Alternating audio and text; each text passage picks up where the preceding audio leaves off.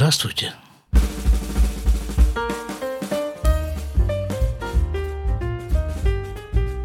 370 выпуск подкаста из Израиля. У микрофона Шломо Радзинский. Сегодня у нас гостья – певица Мария Кац. Здравствуйте. Здравствуйте, Маша. Мария живет в Москве, я живу в Израиле, все находятся на своих местах, никто никуда не переехал, все спокойно.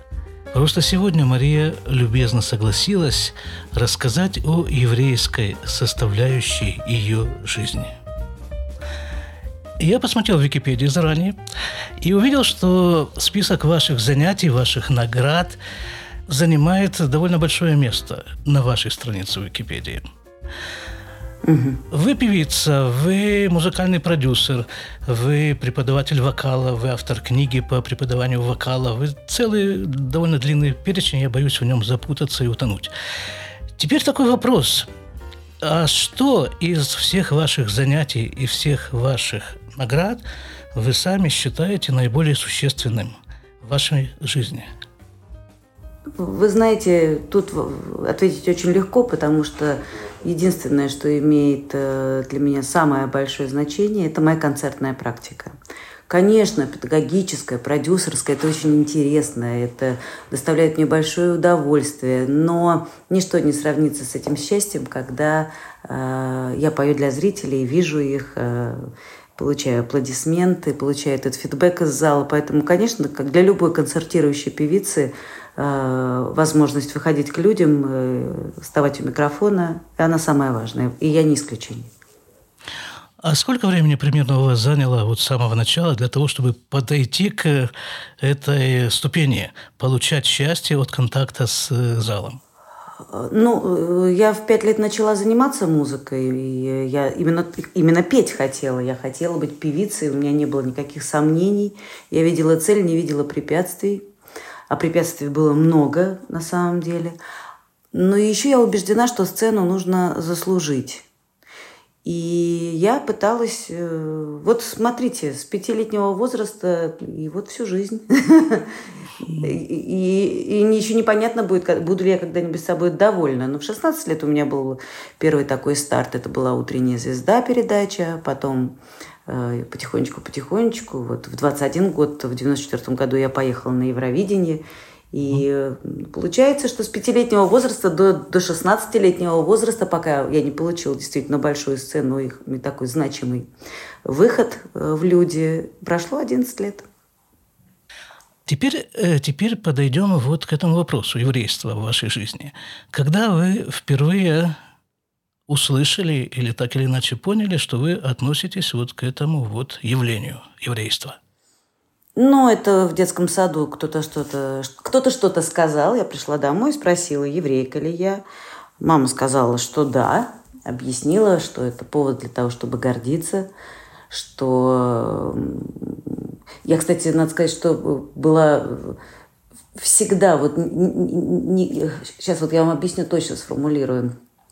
Некоторые стеснялись своего еврейства и стесняются даже по сей день. А уж в то время, когда я росла, там, разгул Советского Союза, но потом уже перестройка, многие на самом деле не озвучивали, что они евреи. Ну, учитывая, что с моей фамилией смешно скрываться, а бьют не по паспорту, а по морде, было совершенно очевидно, что мы еврейская семья. В доме были определенные слова. Мама с папой э, ласковыми словами называли меня на идыш – и у меня не было... Знаете, интересно очень был момент с доченькой моей, когда Симка, значит, пришла ко мне, тоже во дворе что-то там происходило, она пришла ко мне и спросила, «Мамонька», она меня называет «мамонька», а я еврейка? Я говорю, да, ты еврейка. Она расплакалась. А, не хочу быть еврейкой, хочу быть принцессой. Я, я очень быстро объяснила ей, что она еврейская принцесса. А вот э, так, чтобы вот я помню, мама моя рассказывала, ее мальчишки в эвакуации, значит, загнали в сарай и потребовали, чтобы она сказала э, слово Гитлера пять раз подряд. Она сказала Гитлер. Скажи СССР. Она сказала СССР. Да не, она не еврейка, сказали ребята, и отстали от моей мамы, которая по имени была Геня, на минуточку. Так что Я э, всегда гордилась своей фамилией, я всегда восхищалась своей родней и своими родителями, героическими совершенно. Так что у меня не было каких-то там сомнений, кто я, что я. Вы москвичка? Вы родились в Москве? Да, я родилась в Москве. А вот там бабушки, дедушки, они... Семьи моих родителей, э, это интересно, у них был шедух. Э, Сноска. Шедух – это сватовство. То есть это когда молодые люди не просто так случайно знакомятся где-нибудь, не дают этому делу пойти на самотек, их знакомят с целью жениться или не жениться, если не получится да, и дедушки, и бабушки по, э, значит, и по, по маминой, по папиной линии все были родом из Херсона. И когда эта вся заварушка с Красной Армией началась, часть э, семьи уехала в Москву, часть в Питер. Папина часть семьи была в Питере. Но все между собой общались, дружили, переписывались. На летние каникулы друг к другу приезжали, кто в Сестрорецк, кто сюда.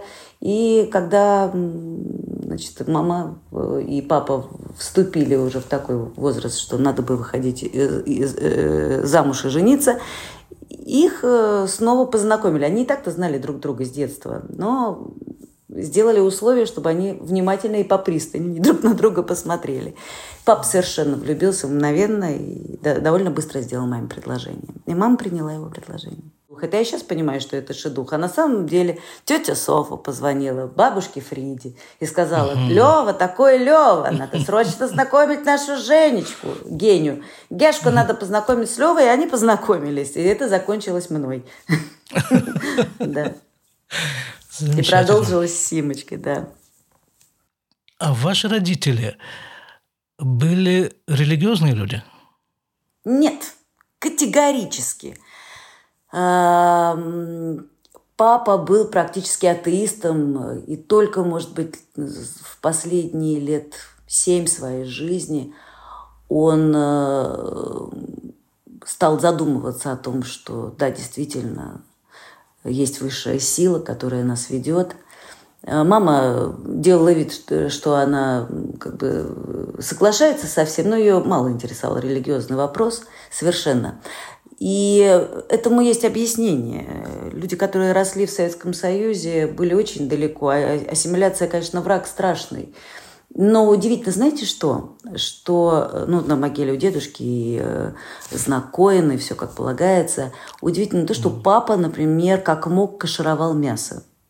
Ну, понятно, что купить кошерное мясо было невозможно, но он его замачивал, он вымачивал кровь. Я только сейчас понимаю, чем он занимался, что он делал.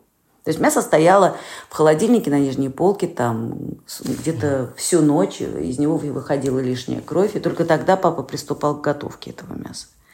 Так просто притащить и сразу готовить нет. Некоторые уточнения.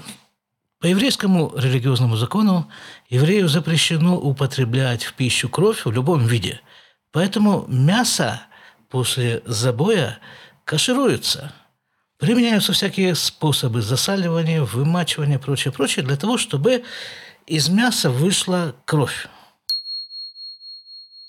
Просто мы жили в Советском Союзе. У каждого из нас на кухне были одинаковые совершенно сервизы, чай, чашки, ложки. И mm мы жили, как жила страна. Бездарно, но ярко. вот. Но на, но на Пейсах всегда была маца. Wow. И имя, и имя Притория мне дали когда я родилась. Угу. То есть Какое? я сразу стала, я была, э, я, ну как была я есть, я Фрида Мария. И потом, когда я э, давала имя Симы, Симы, э, дочери своей Симочки Кейла Серафима, я взяла еще одно имя. Теперь я звучу как Шира Фрида Мария. Угу. Угу. Здорово. Примечание. Вот это тройное имя Шира Фрида Мария – так первая составляющая этого имени Шира на иврите – песня. А в доме все-таки присутствовал некий такой идишкайт, то, что называется, да, вы говорите, что... Конечно. На идыш было, родители было. говорили? Не говорили. Э, они не говорили. Э, конечно, дедушки с бабушками прекрасно говорили. Дед учился в Ешиве э, и говорил и на иврите, и на идыше, и на английском, и немецком, и на русском, и украинском. Так, и писал.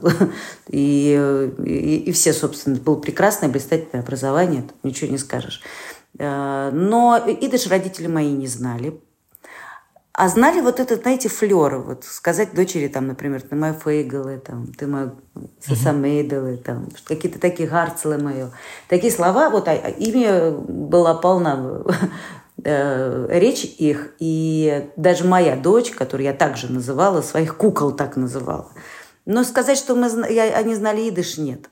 Бабушки, дедушки, да, но я их не застала. А дедушка Мейер, папин папа, умер, когда мне было там около пяти лет. А бабушкиных я не застала. Маминых так и не увидела. Они, к несчастью, скончались раньше моего рождения. И в рамках вот этого идышка это э, что-то в доме соблюдалось, скажем, маца на Песах, да, вы говорите? И... Маца на Песах, конечно, и... Кухня. И кухня, конечно. А как, а как же и рецепты? Папа делал такой гефелте фиш, можно было просто закачаться. И, и флеш, кисло-сладкое мясо. И как это называлось, я всегда знала. И, э, и папа всегда... А какой гиброхт они делали? Нет, э, кухня, безусловно. Дело в том, что папа в основном готовил. Он был болен. Э, он был инвалидом первой группы. Потом, когда мне было лет около 12 лет, ну, в 12, да, он ослеп. И меня вообще, в принципе-то, воспитывал папа, потому что мама всегда была на, на всех работах, на каких только можно. Она, и она так уставала, и я всегда была с отцом. И он научил меня готовить, он научил меня вот этим всем еврейским рецептам. Я этому очень, я очень ему признательна. А, одной только гефилте фиш, вы же знаете, в каждом доме готовят по-разному. Угу. И, и, и эти рецепты, эти майсы, эти песни, эти истории, э, их надо очень бережно хранить и собирать. Это я, в этом я убеждена. Потому что э, ну, все самое главное происходит, когда мы общаемся. А общаемся мы, как правило, за столом. Там же угу. и поем. И если мы не, не сможем это сохранить, то будущее поколение уже не будет знать, что такое Google, что такое Геброхт, что такое, там, я не знаю, Гефелте Фиш. А вы можете рассказать сейчас какую-нибудь историю, которую вы слышали от вашей бабушки? Или которая передалась так или иначе через родителей от, от вашей бабушки? Да, и, и, история такая. Э, интересная очень история. Мой дед, прадед, мой прадед, это папа моей бабушки Фриды. Э, очень был зажиточным евреем. Э, у него было религиозное образование. Плюс еще он закончил в России, в царской России. То сам, там был тогда два училища, куда допускались евреев. Допускали э, учиться евреев, которые могли потом управлять муниципальным хозяйством, еще чем-то. Он открыл лесопилку, здорово разбогател, женился. У них было шестеро детей. Это где, Три где девочки... было? Это в Херсоне. Три девочки, mm-hmm. три мальчика. И вот когда он пришла советская власть, их начали раскулачивать, где-то тут же посадили. Его сажали несколько раз, каждый раз он откупался, его от, выпускали. В общем, в конечном итоге дед э, решил, что э, супруга его скончалась, он женился еще раз, и он решил, что он будет заниматься все-таки своими религиозными делами. Он, ну, уже было невозможно заниматься делами другими. А, где-то в году 35-м ему втемяшилась мысль, ну, я думаю, что мысль втемяшилась гораздо раньше, он решил, что он уедет э, в Палестину. И что он делает? Одна из его дочерей, тетя Софа, та самая, которая жила в Питере, и звонила моей бабушке Фриде, Лё, готов посмотреть на Женю. Да, она пишет от лица деда э, Калинину письмо – примерно такого содержания, что советская власть дала мне все, дала мне образование, значит, это, хотя это все неправда, образование ему дала не, не советская власть, но он приписал себе там от несколько лет. У меня дети, они выросли, они умницы, они во мне не нуждаются, а у меня есть мечта, и я бы хотел поехать, значит, на историческую родину. И вы представляете, Калинин дает ему разрешение. А. В те-то годы, 35-й, 36-й. На вокзале прощается семья. Он уезжает. И начинается с упорством маньяка в советскую Россию в годы страшной репрессии присылать каждую неделю письма. Эти письма все боялись ходить получать, потому что, ну, понимаете, нужно было загреметь под фанфары. А он на самом деле служил раввином в Иерусалиме. Потом попал под еврейские погромы в сороковых. И его вывезли, и он очутился в Америке, где снова женился. И даже разбогател. И скончался в 52 году. И оставил наследство своей родне здесь, своим детям здесь. Но с условием, что за ним нужно приехать в Нью-Йорк. Эм, когда отчима моей мамы, э, офицера русского, кстати, совершенно, э, Александра Белова, вызвали на Лубянку и поинтересовались, что это такие? Естественно, вся семья сидела на присядках, потому что все очень испугались. Семью дедушка отбил, но ему пришлось уйти из органов. Это мамин отчим.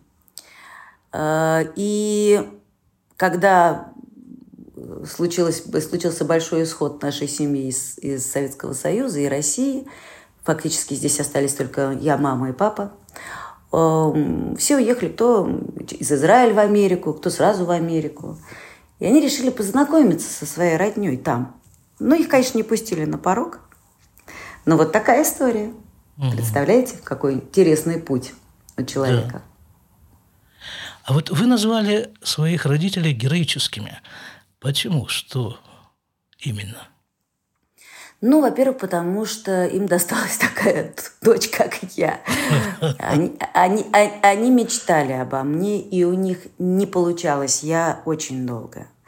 Я родилась, когда маме было почти 38, и это было такое счастье для них. Я помню, папа рассказывает, что рассказывал, что когда я родилась, он схватил ведро и пошел его выносить. Э, на помойку. По дороге встретил там друзей, соседей, знакомых. Они, мы все тогда... Э, я большую часть своей жизни прожила в таком еврейском э, кооперативе, где все дети ходили друг к другу, двери не закрывались, где мог дядя Дима зайти и спросить, Левчик, ты что, котлеты жаришь? Сейчас приду где э, жены, э, значит, э, соседскими мужьями болели за «Спартак», а в это время их же мужья и жены с другой стороны ходили вокруг дома, значит, гуляли, потому что выдержать этот мат и, и, этот, и этот дым коромыслом в квартире, гол это, бей давай, мазила, это было невозможно. Были прекрасные проферансные вечера, были пятничные посиделки, по сути, это были шабаты, конечно, угу. а в субботу были, были доедования, как у нас это называлось. Было очень, было очень весело и хорошо. А героически, потому что папа, дитя блокады, а, он, у него было жутко, жутко плохое здоровье, просто чудовищное. Мама худенькая, хрупкая мама, которая любила отца. У них вообще любовь была особенная. Я вот расскажу, вы знаете, я уже была взрослая, мне же лет, наверное, было 17. Я из кухни вышла в большую комнату, ну, чтобы вы понимали, большая комната, наверное, метров 13 она была. Угу. Вот, и папа с мамой под телевизор танцевали. Папа уже слепой, он был высокий, он взял маму, у нее так ножки болтались, он ее прижал к себе, и они танцевали. Под какую-то музыку из кинофильма в телевизоре, черно-белом. И я была так тронута этой картиной, потому что это было это не на показ, просто нежность. Откро... Вот такая безусловная любовь. Они ее мне дарили, передали. Это были мои лучшие друзья. Вы же понимаете, что инвалид в, в Советском Союзе, еврей, э, полный такой, у него был нарушен обмен веществ. И я помню, мы выходили на улицу, и какой-нибудь там придурок мог сказать ему «жид, меньше жрать надо». А я потом лежала в кровати, знаете, как и по Хармсу, на ночь засыпая, придумывала ему казни этому человеку. Потому что папа не заслуживал этого. Он всю жизнь прожил в проглой, но мог поправиться от ложки творога. И я считаю, да, они были героическими людьми. Они защищали меня всегда, даже когда я была не права. И я считаю, что это, это нормально, так и должно быть. Потом мы разберемся, кто прав, кто не прав, но за периметром все должны понимать, что все получат по шее, если что. И я была, конечно, совершенно обласкана их любовью. Мои самые были лучшие друзья. И сейчас, когда их уже давно нет со мной, я, конечно, тоскую и очень часто их вспоминаю.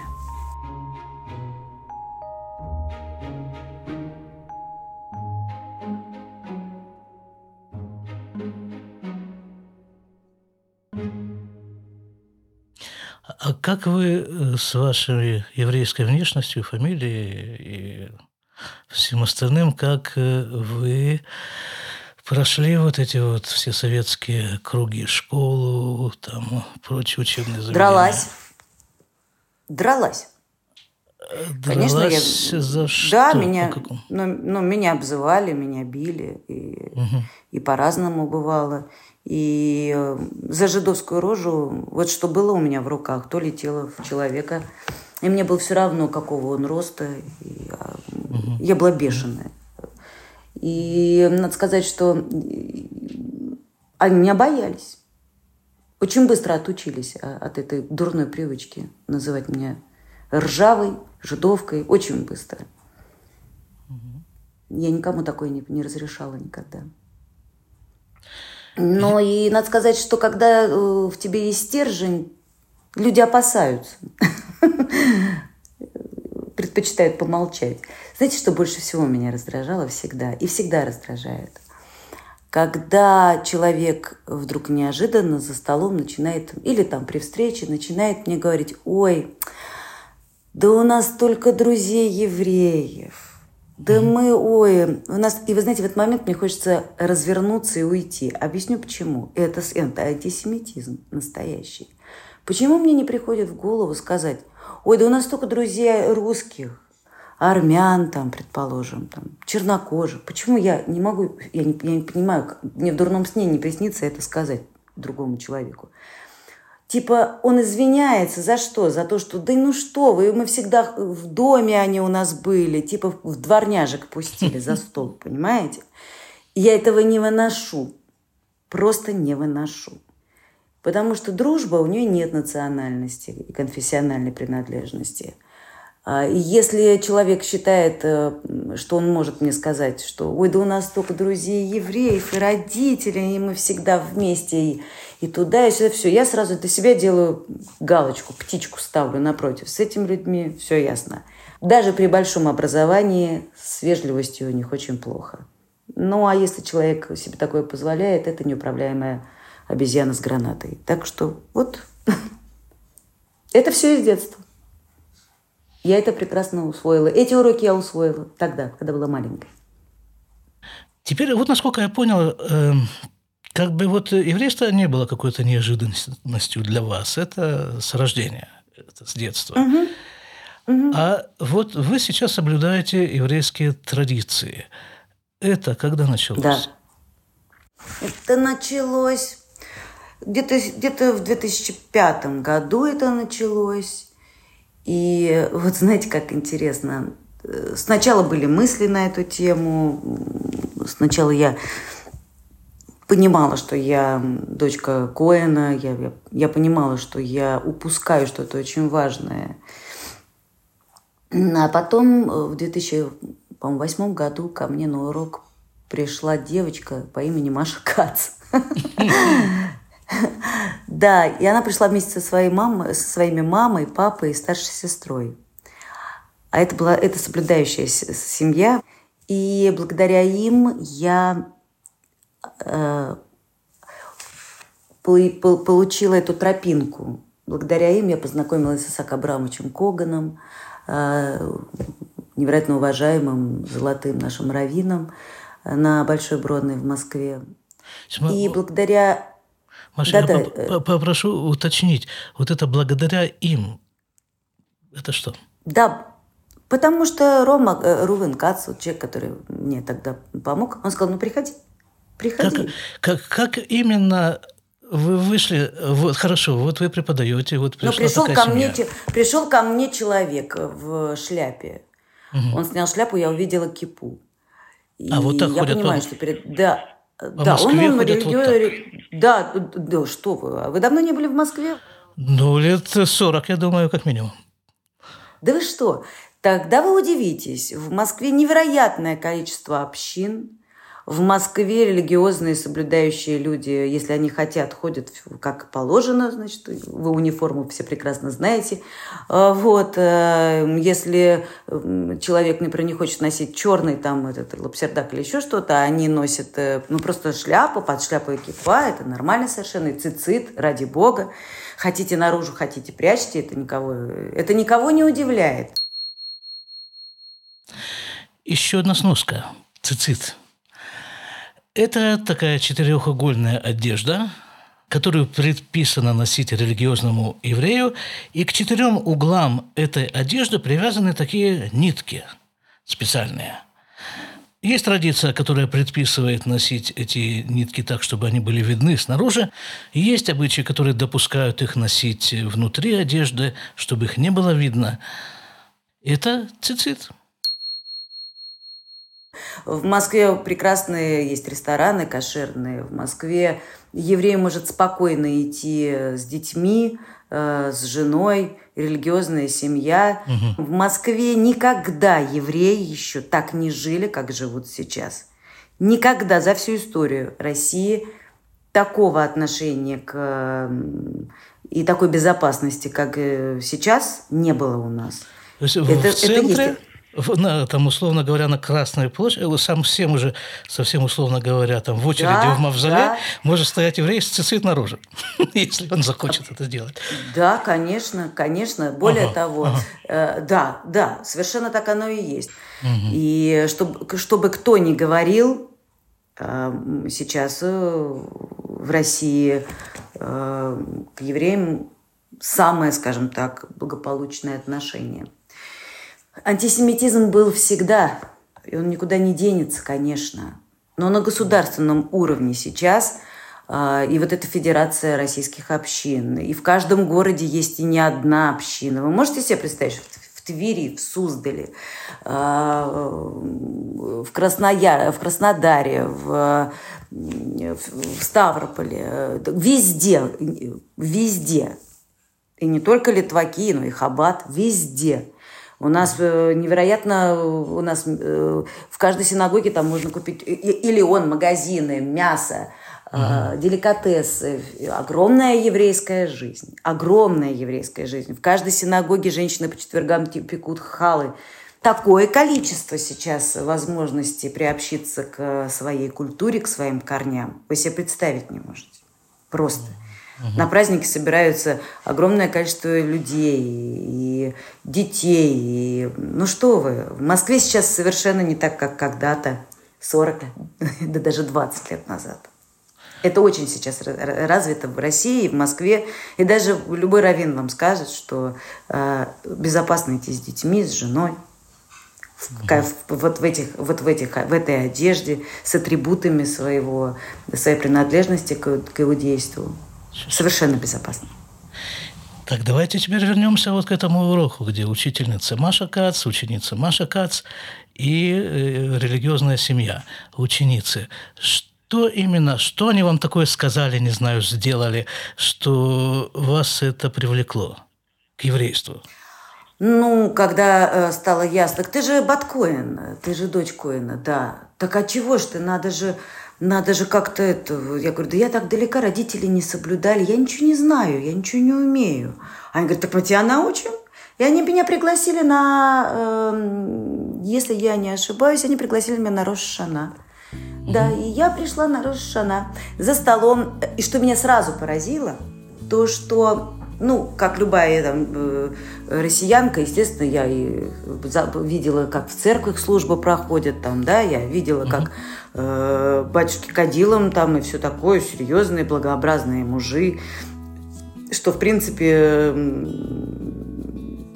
на Руси вообще э, добро в образе юродивого идиота какого-то слегка, понимаете, дурачка. Э, а тут я увидела стол, накрытые столы, красиво одетые женщины. Когда я поняла, что это парики, прошло два года. Два года я не понимала, что это парики. Когда я увидела, значит, Исаака Абрамовича э, невероятной красоты человека и, и духовно, и внешне, сильный, большой дядька, еврей, такой, с добрыми глазами, руками здоровыми. И один из, э, значит, прихожан никак не мог понять, куда ему, значит, куда ему сесть, знаете. И он вдруг так скажет, еврей, ну приземлись уже куда-нибудь. Мы с дочерью засмеялись и поняли, что мы пришли по адресу. Домой. Все с юмором. Да, все с юмором. Один из э, замечательных э, людей за столом наклонился ко мне и сказал, Машенька, он намного, намного, намного, намного, намного, намного, намного лет меня старше. Я сказал, у нас с вами столько общего. Нам нужно столько с вами обсудить. Я, например, должен обсудить с вами свою молодую жену. Я все сразу поняла. Я на месте. Я там, где мне надо быть. А потом, а потом я стала любопытствовать, ходить по разным общинам. Меня перестали приглашать. И потихоньку-потихоньку я стала соблюдать. А потом я познакомилась с мужем, познакомилась на Шивот в синагоге. И э, я для себя тогда уже сделала четкий вывод, что замуж я в следующий раз, если когда-то еще пойду, то только за еврея. И, а муж соблюдающий. Ну, а тут уж, как понимаете, если муж соблюдает, жена не имеет, не может его тормозить. Вот так и все и случилось. У меня два вопроса крутятся в голове. Я просто пытаюсь э, выстроить некую очередность. Вот так, наверное. Вот я себе представляю творческого человека. Вот вы творческий человек, и у вас есть такая уникальнейшая возможность, насколько я понимаю. Это творчество совершенно легитимно реализовывать этот творческий позыв, творческое начало, реализовывать в реальной жизни, в работе. Вы получаете за это деньги, вы э, вы не стеснены вот этими вот условиями, как я вижу вокруг себя множество творческих и способных, очень способных людей, которые работают сторожами, там, водителями грузовиков, продавцами, вот этим всем, а в свободное от работы, от зарабатывания денег время они творят. И творят неплохо, надо сказать. Так вот, вы не стеснены этими рамками, у вас полная свобода для выражения. И она была уже тогда, насколько я себе представляю, в 2005 году, когда вы начали соблюдать традиции. Так чего вам да. не хватало? Зачем вам еще нужно какое-то вот это еврейство? Я объясню вам. И вам объясню. Но для меня совершенно очевидно с детства было, что я не одна. Мы вообще не одни. Мы под присмотром. Я помню, что в детстве я могла с кем-то неведомым поговорить, засыпая, мечтая, и довольно быстро получить ответ на какой-то вопрос. Меня всегда это занимало, знаете, как своя канатка, что называется, с создателем, своя связь, Wi-Fi. Угу.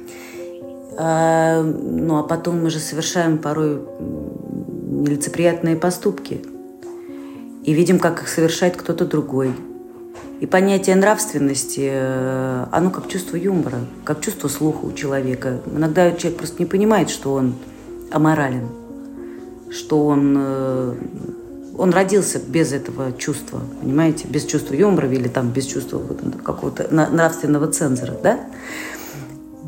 Причина всех этих вещей мне была всегда интересна, особенно как человеку творческому, потому что любое творчество это, это зеркаль, э, мы зеркалим то, что мы видим, Э, художник рисует то, что он видит. Э, я пою о том, что я вижу. Я рассказываю истории. И для меня было совершенно очевидно, что вот это безусловная любовь моих родителей и ко мне, и друг к другу. Это их верность друг другу какая-то невероятная. Я понимала, что у этого есть э, такая большая духовная сила, которую мне бы хотелось понять. И а еще очень хотелось прислониться. Найти защиту, потому что так проще, легче жить, особенно когда тебя постигают какие-то неудачи или смерть близких. И вы знаете, у меня вот заболела дочь, э, и один из прихожан, значит, вот э, общины Шмуль Купермана позвонил мне и сказал, приходи к нам в шаббат, мы помолимся, прочтем о Шеберах, уверяю тебя, все это с Симкой будет в порядке. Я пошла. Прочитали Машиберах, потом был Лыхаем – очень смешной. У них в углу стояли настенные, э, напольные часы, и каждый раз, когда значит, 15 минут проходило, они били. Бум! И в этот момент, значит, все должны были внеочередной лохаем сделать, опрокинуть за воротник значит, 50.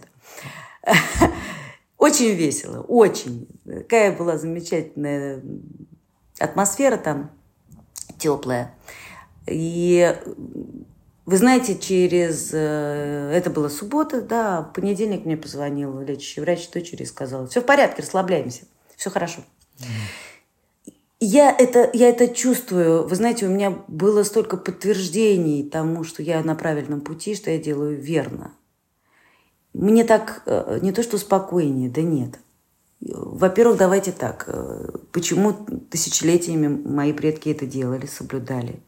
Мои родители просто попали в это жуткое время Советского Союза, где, в принципе, вымарывалось, выкашивалось все духовное. Заменялось э, Тимуром и его командой, а на самом-то деле зачем изобретать велосипед, когда он уже был давно изобретен? И почему я должна отменять этот уклад жизни, когда он мне нравится? Есть одно только «но», которое меня, конечно, здорово поначалу ограничивало, это то, что я не могу в пятницу выступать. Это самый хлебный день для меня, как для артистки. Но когда я поняла, что создатель не, не, не бывает, он не остается никому, должен, а наоборот всегда а, э, дает возможности, я поняла, что я прекрасно могу заработать в четверг, и у меня аншлаги в воскресенье. А этим похвастаться мало кто может. Так что я спокойно не работаю в пятницу. Я могу позволить себе работать зимой в Моцешабас, а в воскресенье, а, а летом работать в шаббат глупо, все на даче. Все на шашлыках. Так что все так устроено, нам просто страшно. А когда начинаешь э, соблюдать, когда ты... Вы знаете, как было сегодня здорово за столом? Как было вчера замечательно за столом? Были гости. Пояснение. Речь идет о субботе, о соблюдении субботы – в субботу, кроме всего прочего, еврею запрещено ездить на транспорте. Или мы ходим в гости. Мы ходим, мы по-настоящему соблюдаем, мы не ездим. Иногда, когда на большие праздники нас приглашают, там вот несколько э, раз нас приглашал на Песах Раф Берлазар на второй седр, мы идем пешком, это, это на минуточку 10 километров. Угу. Ничего. И я помню, мы вышли, они все сокрушались, э, Равберл и его чудесная, дивная супруга Хани. Может, останьтесь, а там дождь начинается. А мы говорим, ничего, ничего, все будет нормально. Мы выходили, дождь прекращался. Mm-hmm. Это не потому, что мы такие особенные, но потому что действительно, думай хорошо, будет хорошо. Трагит загид. Поэтому я... У меня нет сомнений. У меня не было сомнений, что я буду певицей. У меня нет сомнений, что он есть, и он за нами присматривает. Нет у меня этих сомнений. Представляете, какая я счастливая. В этой mm. точке пока так. Надеюсь, это ничего не изменится. Но это с детства. Я уже похоронила двух родителей и огромное количество э, друзей. И знаю, что такое потери. И прекрасно понимаю, что у всего есть свой смысл. И это, конечно, во многом объясняется и моим религиозным сознанием в том числе. Сейчас. И даже то, что папа перед смертью начал интересоваться религией, интересоваться э, своими корнями, это очень много для меня значит. Это случилось уже, папа умер после того, как вы начали соблюдать э, традиции еврейские? Да, да, да. Папа умер, мне было 24 года. Мама не стала, когда мне было 39 лет. И э, мама застала этот процесс. Мама застала. А какая первая заповедь, которую вы начали выполнять, вот после того, как вы решились Халы. вообще? Халы? Халы. Угу. Угу. Еще одна сноска. Халы. На иврите халот. Это хлеб, булки. Вкусные, надо сказать. Традиционно на эти булки делается благословление во время субботней трапезы и еврейских праздников – И еще вот такой вопрос. Вот ваше соблюдение традиции не вступает в какое-то противоречие с вашей творческой деятельностью? С, точнее, Нет. с концертной ну, деятельностью, скорее. Я понимаю, я понимаю. Я не ношу парик. Э, я все-таки, конечно, светская дама, э, но я соблюдающая. Я не религиозная, понимаете, да? Существуют такие понятия, как религиозная. Это Конечно, подразумевало бы уход из профессии, наверное, потому что ну, публичные выступления женщины не приветствуются. И э, я, конечно, светский человек, но я соблюдающий. Минуточку. И... Минуточку. Э, вы с детства разговариваете с Богом. Какое отношение к этому имеет светский человек? Прямое. Светский Прямое. человек не, не разговаривает с Богом, а для него его нет. Нет, светский человек почему? Э, нет, я имею в виду, э, это неверующий человек. Почему? Разве человек, который э, верит, не может быть, не может вести образ жизни светский? Почему? Он не может быть инженером, что ли, или доктором, я не понимаю. Почему? Он верит, но он при этом обычный человек, который ходит на работу. Вот я такой человек. Угу. Ну вот насколько я себе представляю, вокруг человека вот вашего уровня э, есть э, целая громадная компания людей, которые вокруг этого человека так или иначе кормятся. Вот они ему создают имидж, они ему делают макияж, они ему там организуют концерт, они ему то, другое, третье, много-много много всего. Может быть, конечно, я ошибаюсь в своих представлениях. И все они, в общем-то, зависят от того, вы будете выступать в этот какой-то конкретный день или не будете. И вот все вокруг этого. Или там, скажем... Я поняла. Или, Я поняла. скажем, какая-то другая ситуация вот с едой. Нужно соблюдать кошерную пищу. Так, организатору да. ваших турне нужно обеспечить вам кошерную пищу, кроме всего прочего. Да, да. Ничего, обеспечиваю. Если человек хочет, чтобы я приехала, да, и, конечно, ну, ну не буду я есть мясо в этой поездке, я буду есть рыбу, предположим, да? Угу. Хорошо могу вам сказать, что вот, вы знаете, к этому, кстати, с большим уважением все относятся. И в России, в частности, с большим уважением. И все знают, я уже много лет такая, э, соблюдаю. И знают, что я должна там э, приехать, э, не могу полететь в пятницу, не могу полететь до завершения значит, шаббата в субботу. Все это знают. Ничего страшного. Люди, которые со мной работают, они знают, что в пятницу они могут подзаработать с кем-то без меня. И у них есть такая возможность работать со мной во все другие дни, когда, в общем-то, все воскуривают фимиамы, отдыхают. А у них есть двойная возможность заработка. В вашей профессиональной деятельности, вот скажем, вот этот вот пример, опять-таки, что же вы не выступаете угу. в пятницу? Что здесь работает? Работает ваш э, как бы статус профессиональный, что вы можете себе позволить не работать в пятницу один вариант. Другой вариант – работает вот тот самый стержень, про который вы говорили, что, что когда есть у человека стержень, то его ну, меньше бьют, скажем так. А, я, я поняла.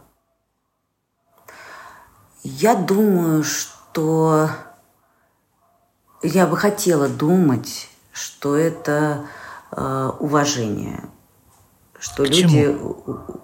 Уважение к э, моему образу жизни. Угу. Что люди, в принципе, получают удовольствие, наверное, плюс-минус от общения со мной, с моей семьей и принимают меня такой, какая я есть. Угу. А я уже давно не отбиваюсь от антисемитов э, пеналами э, из школьного ранца. И, скорее всего, это именно так. Люди просто уважают мой образ жизни и понимают, что это мой выбор. Я же со своей стороны приму выбор их, моих коллег, моих друзей по цеху.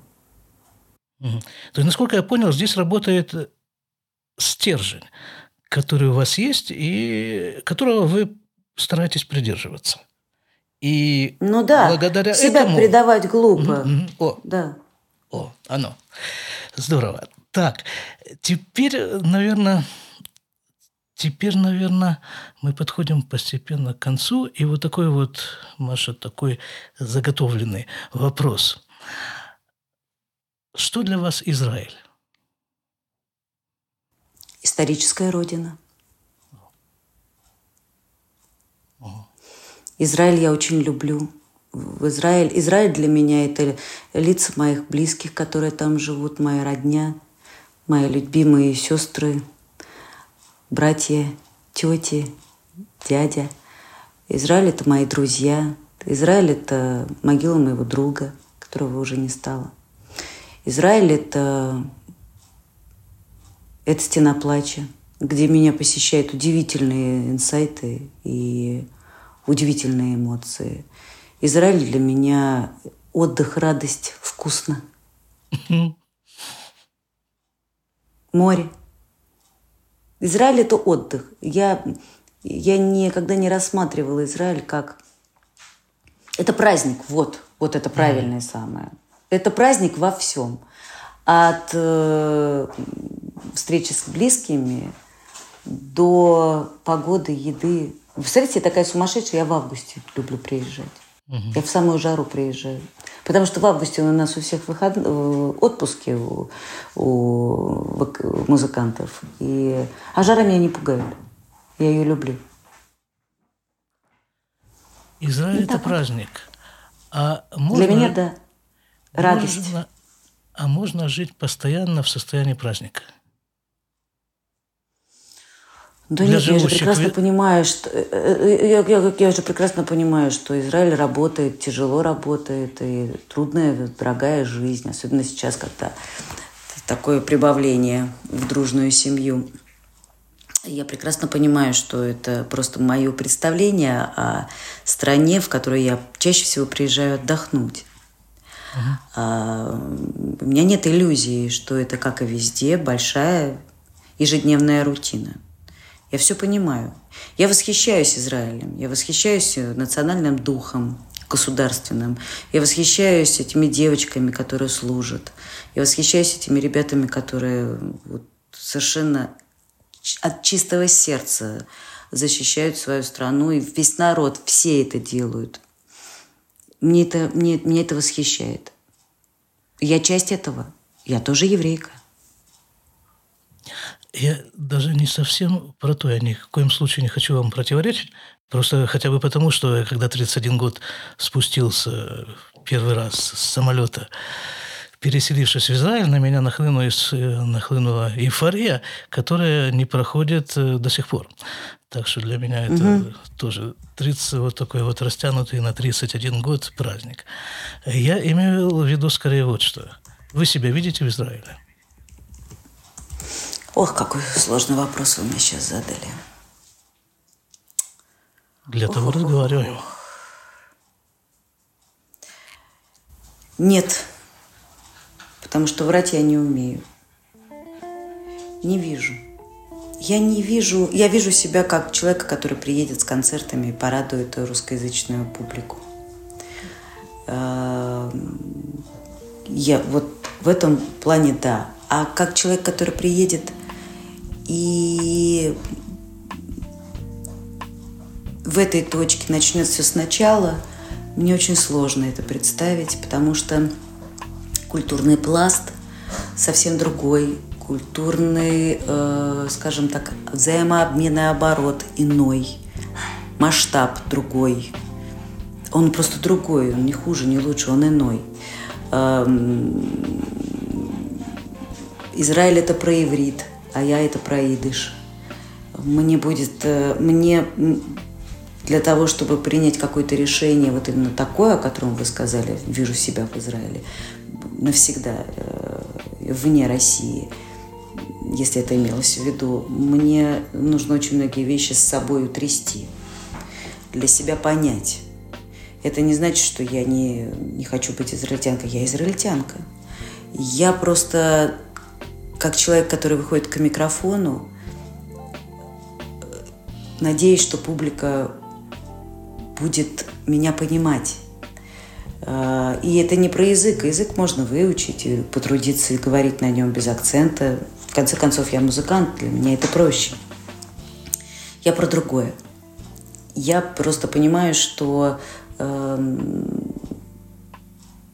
это очень трудно будет для меня изменить, э, перестроить свои, скажем так, ценностно-культурные настройки. Вот. Здорово. Здорово. А ваша дочка соблюдает Да, традиции? да. Она замужем? Нет. Еще нет. Еще нет. Но соблюдает. И меня это очень радует. Спасибо. Спасибо вам.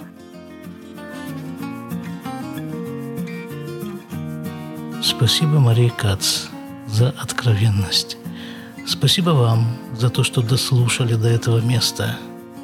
В описании к этому эпизоду дана ссылка на сайт Марии Кац. Вы слушаете подкаст из Израиля. Слушайте нас. Подписывайтесь на нас во всех подкаст-аппликациях.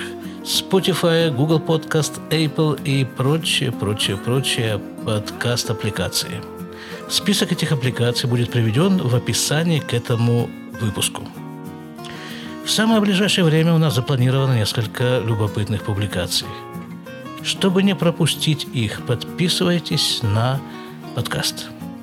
А если захотите черкнуть пару слов, сделайте это на странице подкаста из Израиля в Facebook. Будьте здоровы. До свидания.